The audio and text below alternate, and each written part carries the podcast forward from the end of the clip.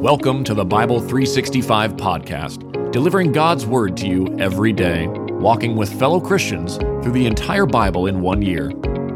Each book of the Bible is read by a different member of Holy Trinity Lutheran Church in Edmond, Oklahoma, bringing new voices to a timeless story.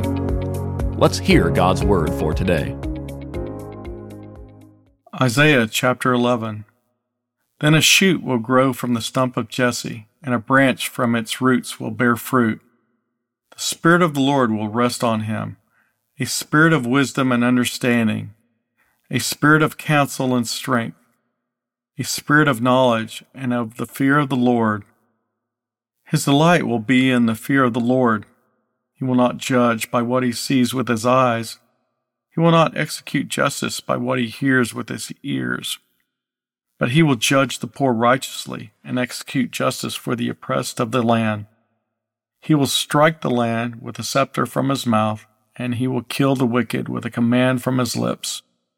Righteousness will be a belt around his hips, faithfulness will be a belt around his waist.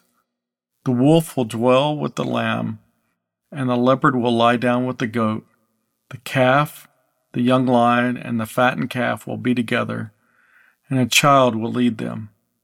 The cow and the bear will graze, their young ones will lie down together, and the lion will eat straw like cattle. An infant will play beside the cobra's pit, and a toddler will put his hand into a snake's den.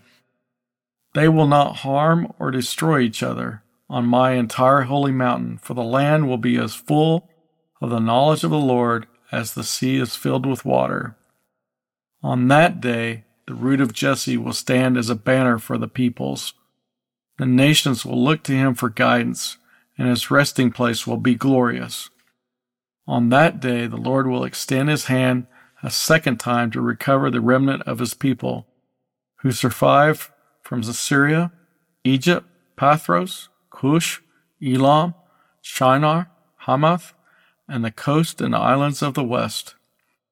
He will lift up a banner for the nations and gather the dispersed of Israel.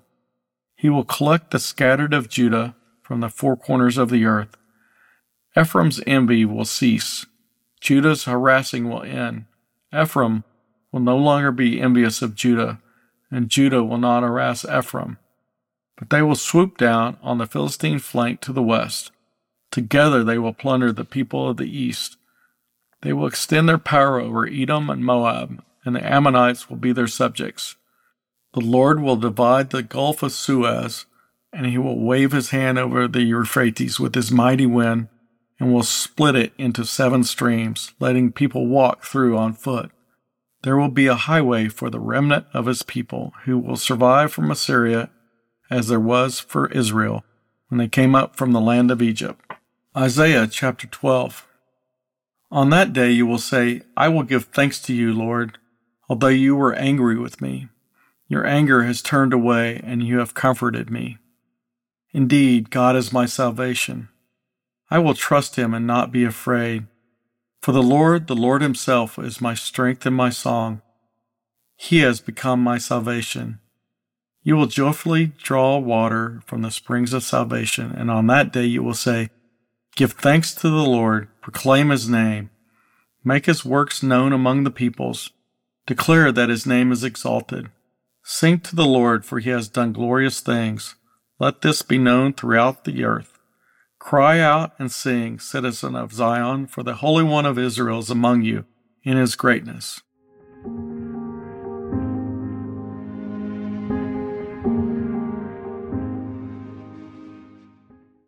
Second Corinthians chapter 13.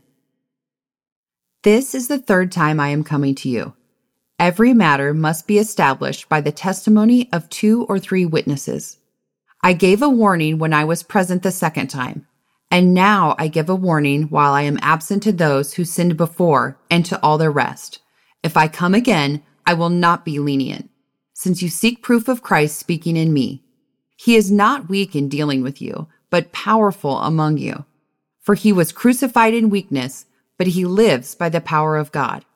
For we also are weak in him, but in dealing with you, we will live with him by God's power. Test yourselves to see if you are in the faith. Examine yourselves. Or do you yourselves not recognize that Jesus Christ is in you, unless you fail the test? And I hope you will recognize that we ourselves do not fail the test. But we pray to God that you do nothing wrong, not that we may appear to pass the test, but that you may do what is right, even though we may appear to fail. For we can't do anything against the truth, but only for the truth. We rejoice when we are weak and you are strong. We also pray that you become fully mature.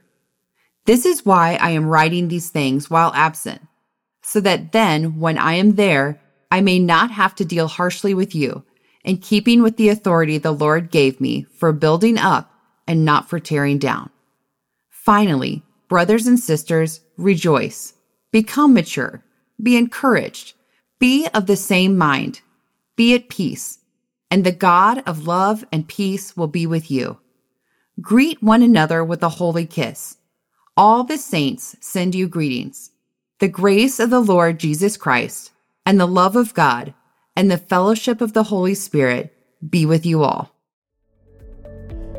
This has been the Bible 365 podcast, a production of Holy Trinity Lutheran Church and School in Edmond, Oklahoma, in collaboration with Cinematic Waves TV and Film Post Production Studios.